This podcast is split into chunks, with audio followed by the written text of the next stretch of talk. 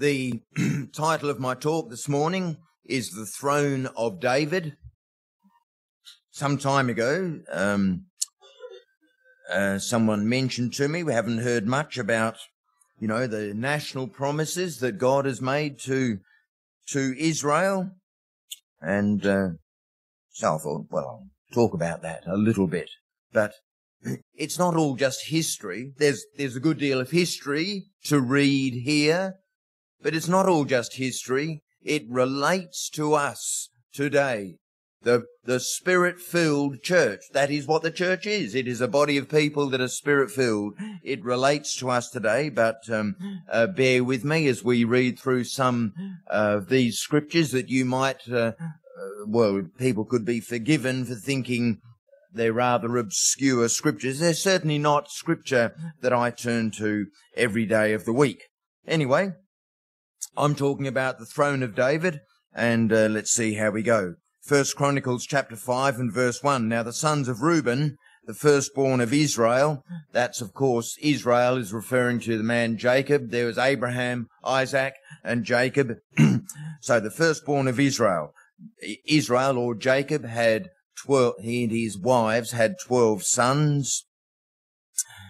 Uh, for he was the firstborn, but for as much as he defiled his father's bed, his birthright was given to the sons of Joseph, the son of Israel, and the genealogy is not to be reckoned after the birthright. So Re- Reuben obviously uh, misbehaved there.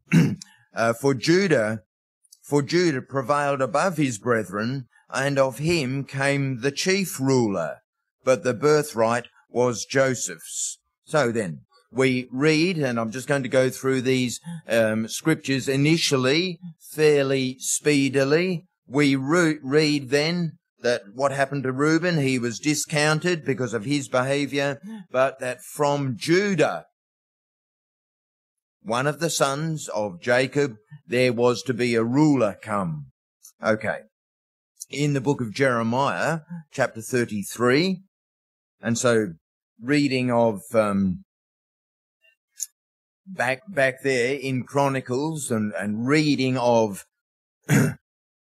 Israel and or Jacob's twelve sons, we've moved forward hundreds and hundreds of years to the time of King David.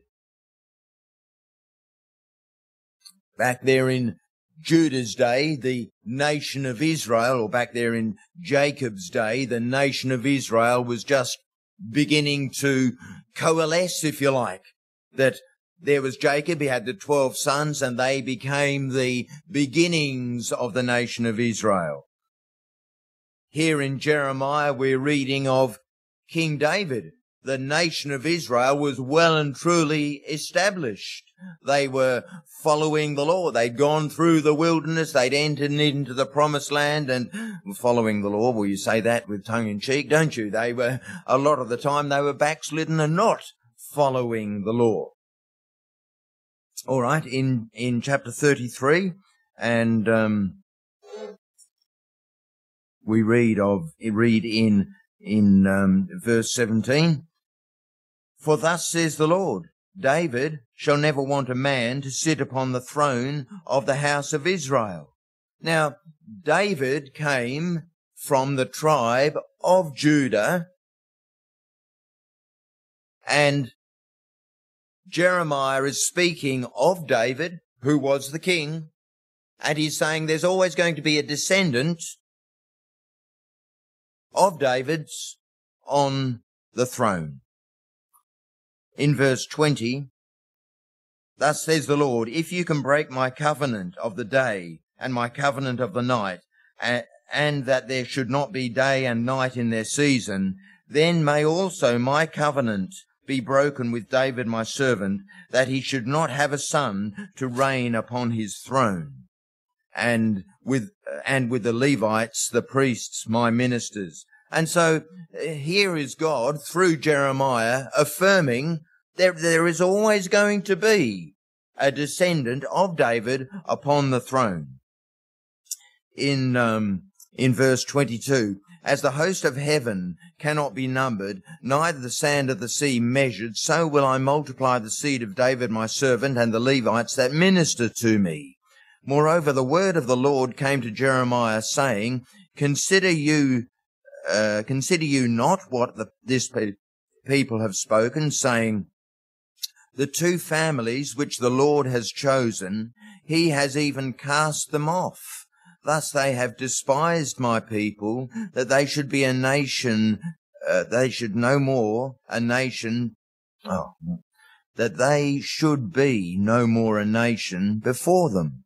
Thus says the Lord, if my covenant be not with day and night, and if I have not appointed the ordinance of heaven and earth, then will I cast away the seed of Jacob and David my servant, so that I will not take any of his seed to be rulers over the seed of Abraham, Isaac, and Jacob, for I will cause their captivity to return and have mercy on them. And so, with the nation of Israel, it wasn't always a bed of roses, that's for sure. It wasn't a bed of roses. They got themselves into trouble down through the ages because of their idolatry, because of their lack of faithfulness to God, because of their inability or their resistance to following the law.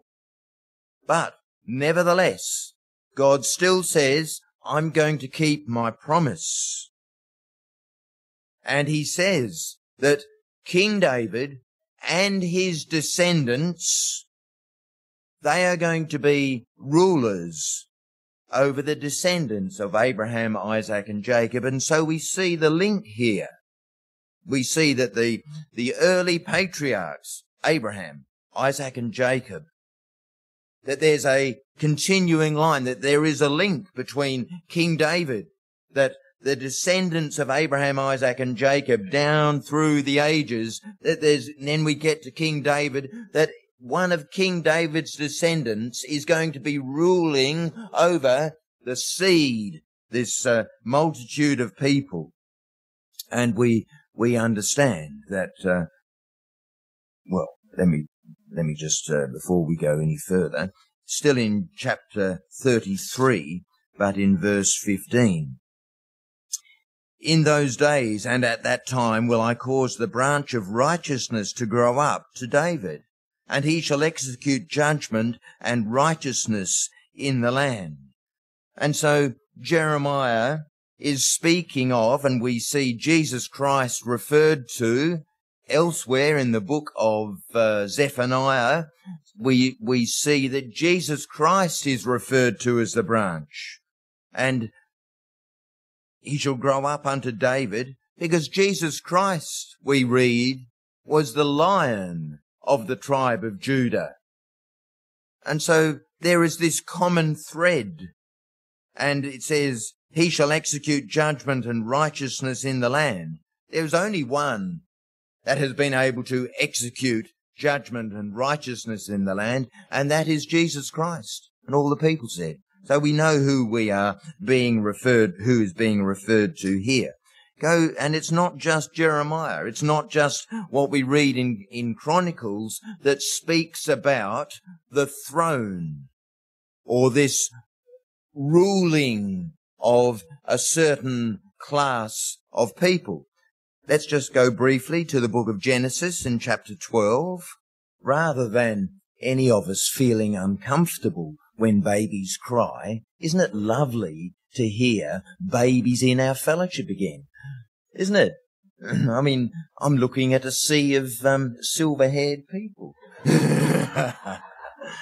that's that's not quite right there. I mean, I, I am quite young myself, um, um, but it's it's it's great to see when when we came to the Lord 40 years ago, we had our children, and now they are producing children, and it's uh, great to see the young ones coming along to the meetings and no doubt being taught at home the ways of the Lord, and so on. Anyway, here we are in Genesis chapter 12, and um, and verse 1. And the Lord said to Abram, Get you out of your country and from your kindred and from your father's house to a land that I will show you and I will make of you a great nation, and I will bless you and make your name great, and you shall be a blessing. So Abram, whose name was later changed to Abraham, the promise was given to him um, that I'm going to make a nation, and I'm going to make, uh, and you shall be, and, you, and I'll make your name great, and you shall be a blessing. We've already read of how, uh, read in Jeremiah, how David or someone in the, in the line of David from the tribe of Judah would be reigning over the descendants of Abraham. In chapter 35, I'm not going to spend long here because it's easy to get bogged down in the scriptures, but I want to keep moving and uh, present some other things as well without you all falling asleep. Now, in, uh, we've moved on a little bit now. We're no longer talking about Abraham or Abram. We're talking about, um, Abraham's grandson, Jacob, in chapter 35 and verse 11. And God said to him, God said to Jacob, that is, God said to him, I, I am God Almighty, be fruitful and multiply, a nation and a company of nations shall be of you, and kings shall come out of your loins. All right? Well, we can see then just that. There are going to be kings, there are going to be nations, there's going to be a company of nations in chapter 49. And while these individual verses may not mean a great deal to you at the moment and taken uh, by themselves, you might think they're a little bit obscure perhaps. Well, taken together as we are supposed to, we, we embrace the whole of the Bible, taken, taken together, they, they do in fact, um, throw me off my train of thought.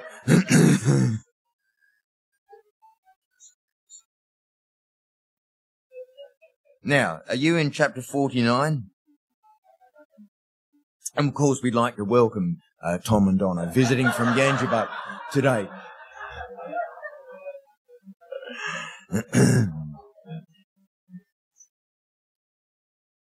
I, I, don't think anybody noticed. I think you got away with it. In, so in chapter 49, come on, be, be serious. Uh, chapter 49, and, um, when Jacob had, uh, uh, got old and he called his sons together and he was uh, telling them what their future's going to be and what's going to befall them and so on and so on and so on. And we read in verse 10, the scepter shall not depart from Judah chapter 49 verse 10, the scepter shall not depart from Judah, nor a lawgiver from between his feet until Shiloh. That word Shiloh means the Prince of Peace. This, so, um, Judah, someone in the tribe of Ju- Judah is going to have the authority, going to have the kingship or the queenship, whatever it might be, but have the authority, the, the right to rule. He's going to have the scepter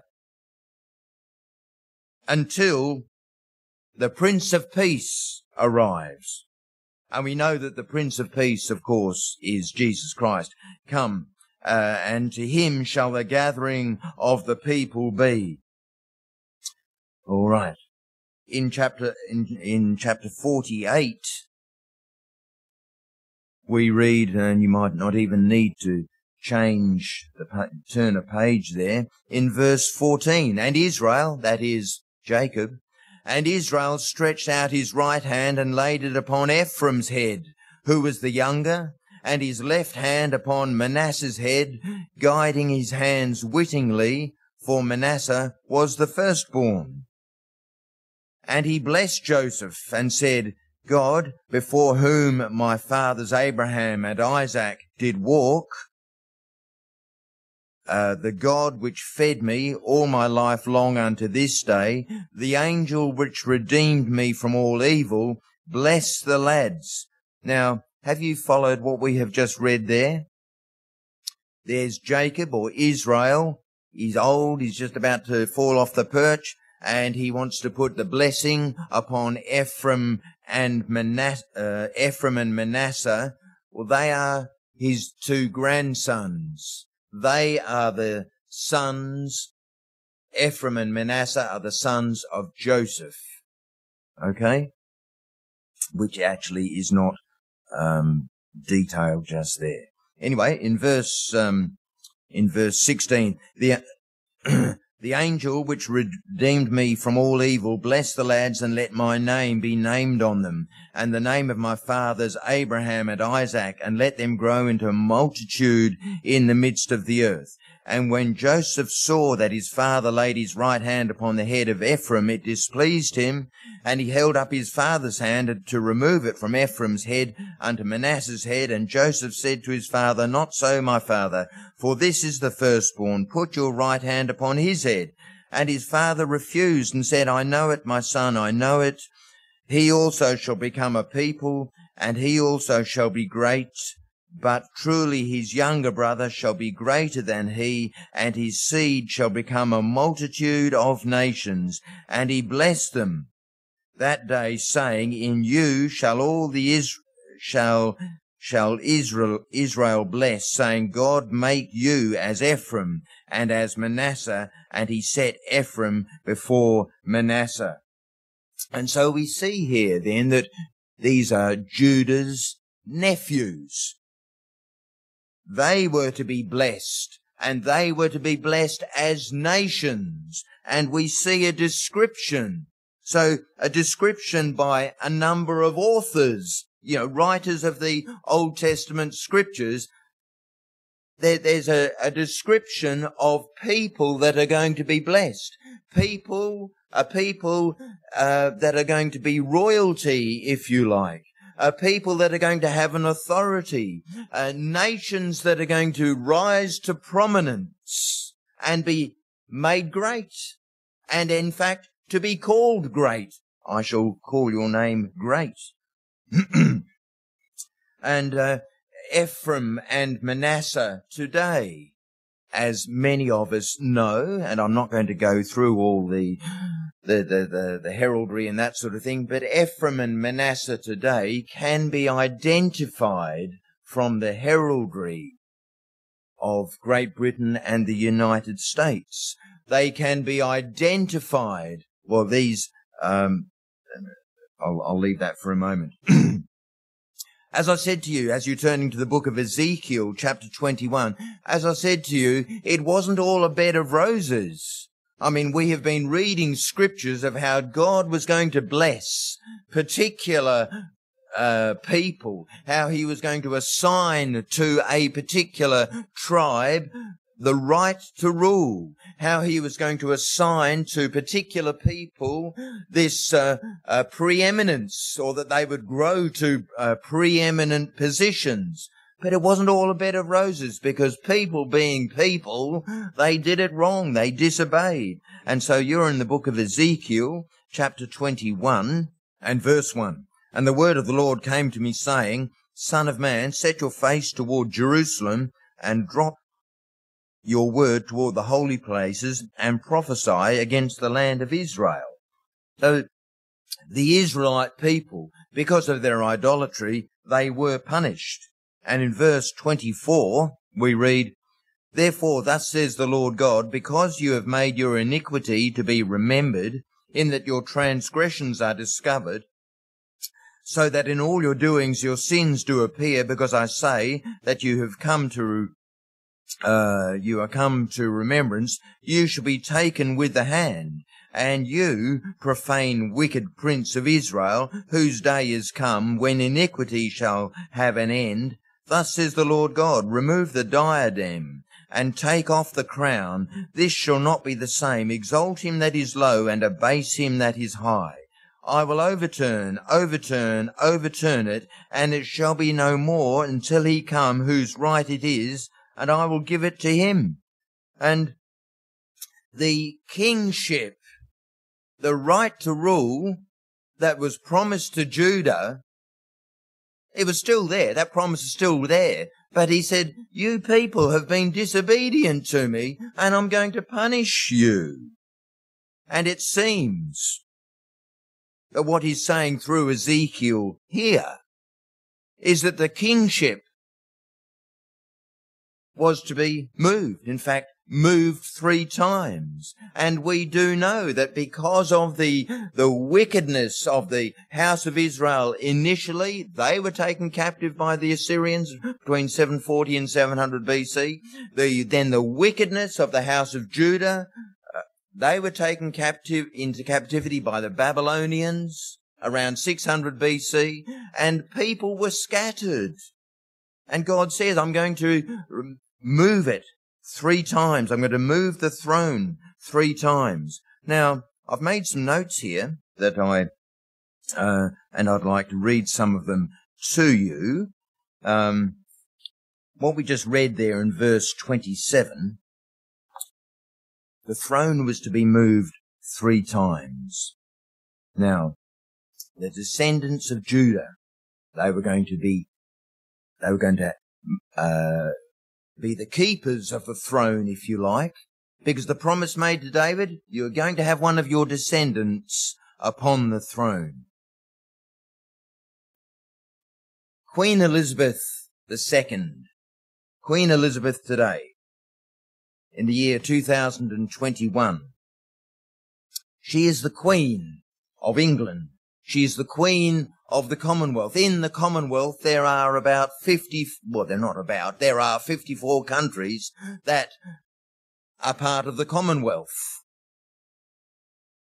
Of those 54 countries, there are 16 countries that name Queen Elizabeth, they are part of the realm. They name Queen Elizabeth as their queen. Australia is one of those countries. Many countries since the Second World War who were once controlled or administered by England, they've got their independence. But they, some of them have elected to stay as part of the Commonwealth. Now then, if I was to read you uh, if I was to read you a little bit of information here, when Adam, when God first started dealing with mankind, you know, he spoke with Adam back there in the Garden of Eden, didn't he? He revealed himself and he set his plan with mankind into motion. Well, it may be interesting for you to know that from Adam through to King David, there were 32 generations. You know, King David, if he was there, he could have looked back and seen all his ancestors. 32 different generations. What we just read before in Ezekiel, where the throne was going to be overturned, three times in fact, well, you see, from Adam to the first movement of the throne were 50 generations. The 50th generation from Adam was the first king of Ireland. And the throne, when it was removed from the Palestine area, it seems the descendants of Judah took the throne. Well, it not seems, the descendants of Judah did take the throne there. Now, but Ezekiel says the throne was going to be moved three times. So it went from Palestine and it went to Ireland. And it remained there for hundreds and hundreds of years. Then there was a king called King Fergus. From Adam to King Fergus, there were 104 generations. King Fergus was in Scotland. In fact, he was in western Scotland in a, in an area called Argyllshire. Have I got that pronounced correctly? Marilyn, have I pronounced that correctly? Argyllshire? Who, oh, is that correct? Oh, all right, well, well, you can the new. Right. anyway, and uh, so that was the second movement of the throne.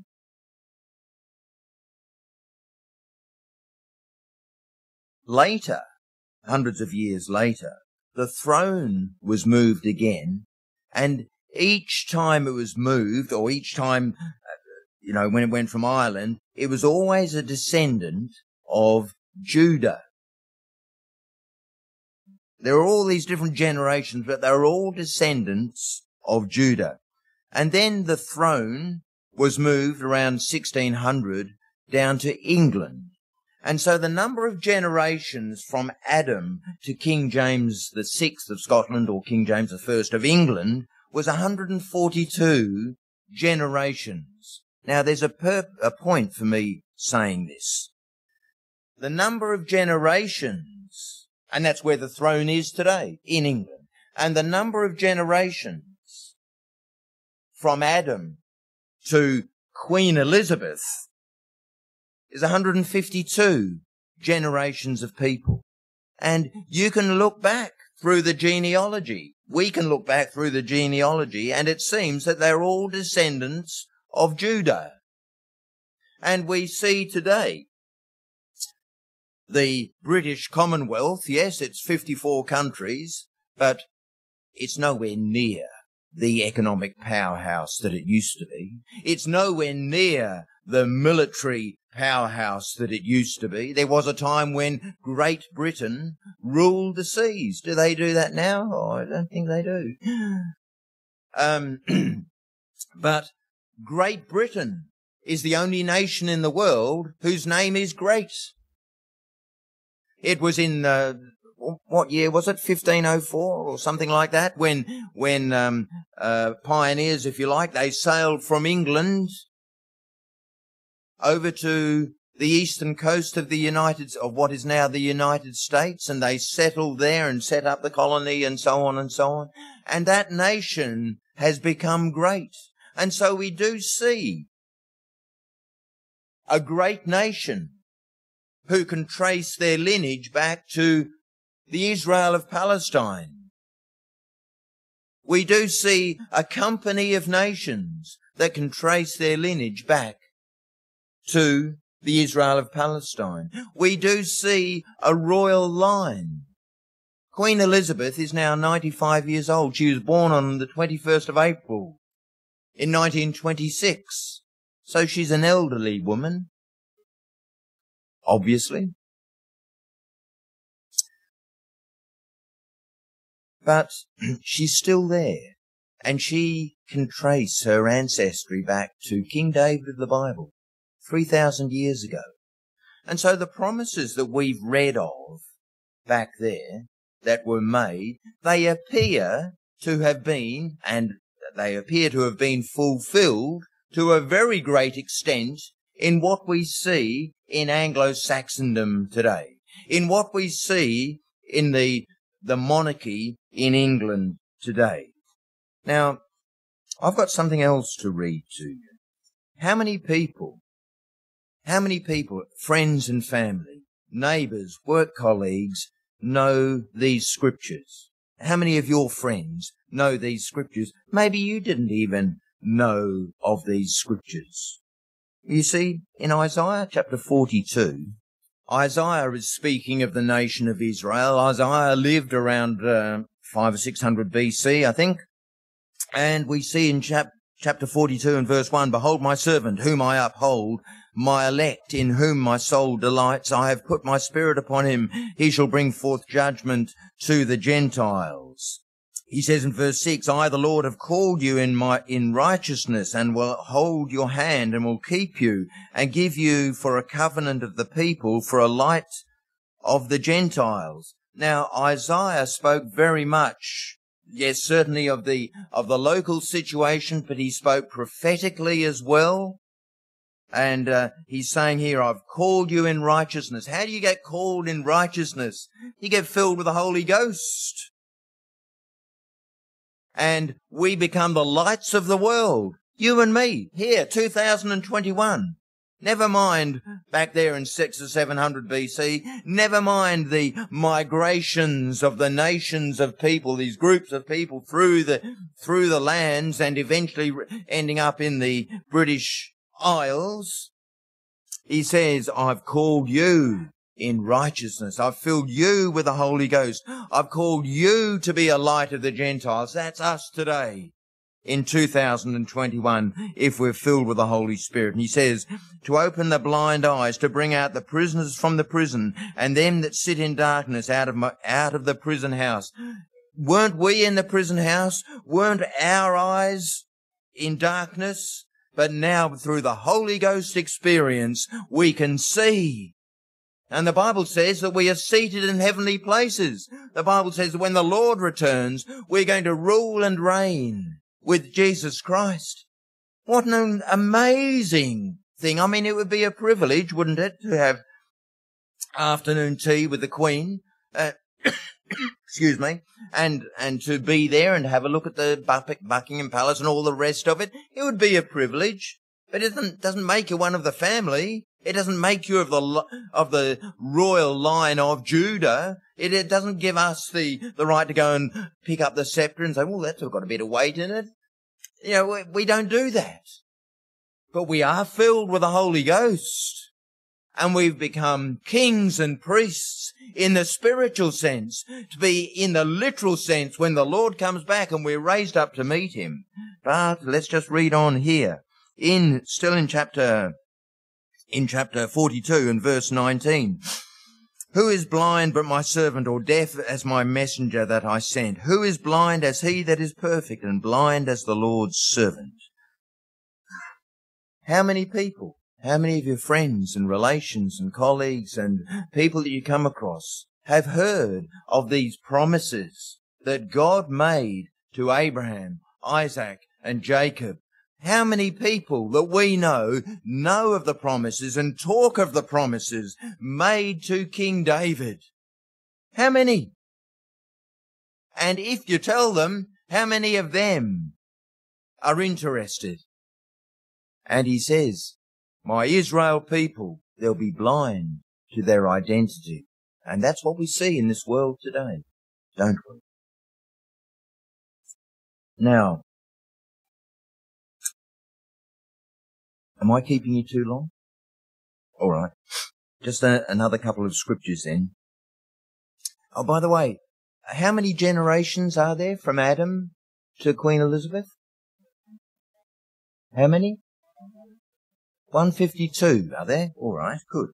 So, in Ephesians chapter 2, in Ephesians chapter 2, so Paul here is speaking to spirit-filled people. He's writing this to us.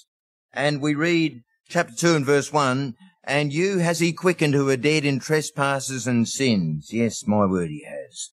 And verse 8, for by grace are you saved through faith and not of yourselves, it is the gift of God, not of works lest any man should boast. For we are his workmanship created in Christ Jesus unto good works, which God has before ordained that we should walk in them. Wherefore remember that you being in time past Gentiles in the flesh, who are called uncircumcision by that which is called the circumcision in the flesh made by hands, that at that time you were without Christ, being aliens from the commonwealth of Israel, and strangers from the covenants of promise, having no hope and without God in the world. But now in Christ Jesus, you who sometimes were far off are made nigh by the blood of Christ. So yes, the, um, the natural fulfillment, it is fascinating to some. Perhaps it's of no interest to others. I find it interesting. The natural fulfillment of what we've read of the promises that appear to have taken place in this world and exist today, I find fascinating. But the spiritual fulfillment just uh, uh, uh, um, is so much bigger. The, the, the natural fulfillment pales into insignificance compared to what the Lord has done to us spiritually. Now, I'm almost finished, but I just want to uh, say something. Oh, by the way, how many generations were there from Adam to Queen Elizabeth? What did you say? Ten. You, now you're not listening, Michael. You're trying to upset me. You're trying to throw me off. I think there were. I think you said there are 152 didn't you? Now then, God likes to use numbers, doesn't he? He, he likes to use numbers to portray and to establish patterns, to perhaps inspire, to illustrate, and even intrigue us. I mean, here's an example. Um, we read back in the book of Genesis, God created, made his creation in six days or six periods of time. But on the seventh day, he rested. It was many years later when he set up the nation of Israel that he said, well, for six days you can work, but on the seventh day, I want you to rest. That'll be your Sabbath. We read of uh, Moses in dealing with the nation of Israel when God took Moses up on Mount Sinai and the instruction that God gave to Moses, he said, tell the people to wash their clothes for two days and prepare, make yourselves ready for the third day. And so there would have been that literal situation. But looking forward beyond that, we see spiritually that we are washing our clothes for two days because, because we read up in the book of, uh, in Peter that a day with the Lord is as a thousand years and a thousand years is as a day. You see, Adam, the, from Adam up to Abraham was about 2,000 years. I mean, God was dealing with people for, from Adam up to Abraham about 2,000 years. And then from Abraham, about another 2,000 years uh, uh, passed to Jesus Christ. So that's 4,000 years or four days, if you like. And then from Jesus Christ walking around upon the earth preaching the gospel, there have been another 2,000 years or another two days. And so we've seen six days or about 6,000 years pass. We're waiting, aren't we? For the seventh day to start. We're waiting for that day. We know that when Jesus Christ comes back, that the millennium will start and the millennium is a thousand years. It's another day. And when he comes back, we're raised up. We're going to be ruling and reigning with him. It's just amazing. And so the Lord uses numbers in this way that I've described. We know that back, and you will have read this back in the book of Matthew in chapter 13 when Jesus Christ was, uh, was preaching the gospel, he was saying to his disciples that the kingdom of God is likened to a fish net. And when the net was pulled in, as you're turning to John 21, when, uh, when the net was pulled in, there were all sorts of fish in the net, and the good ones were kept, and the old ones were, the rotten ones were discarded. We also read, as you're still turning to the book of John chapter 21, we will also read, and you would have read it, in the book of Luke. And we're not going to Luke there just at the moment, but, uh, but, uh, you also will have read in the book of Luke in chapter 1, where speaking, the angel speaking to Mary's, speaking of the son she was to have, he shall be great and shall be called the son of the highest and the Lord God shall give to him the throne of his father David. Oh, had you forgotten about the, the throne of David? Had you thought that I was no longer talking about the throne of David? I am talking about the throne of David. And so we, we read then that this throne of David, which we have traced down through the ages, uh, according to, and we've read the Bible promises regarding the throne, we can see what's happened in the world today, and it seems to be the case we reading that when Jesus Christ comes back, he's going to claim the throne of his father David. And in John chapter 21, and I'm going to finish now with this thought, in verse 3, Simon Peter said to them, I go a fishing. They say to him, We also go with you. They went forth and entered into a ship immediately, and that night they caught nothing. But when the morning was now come, Jesus stood on the shore, but the disciples knew not that it was Jesus. Then Jesus said to them, Children, have you any meat? And they answered him, No. And he said to them, Cast the net on the right side of the ship, and you shall find. And they cast therefore, and now they were not able to draw it for the multitude of fishes. Now then, if the net back there in the book of Matthew is likened to the kingdom of God, and they've thrown the net out again, and without Jesus Christ, they worked all night, they were working in darkness, and they got nothing, but now in the light, it's in the morning, they throw the net out at the Lord's instruction, and they catch some fish. And we see here and we're remembering too that the Lord uses numbers a lot in the scriptures and to inspire us and to intrigue us and to, uh, ponder on.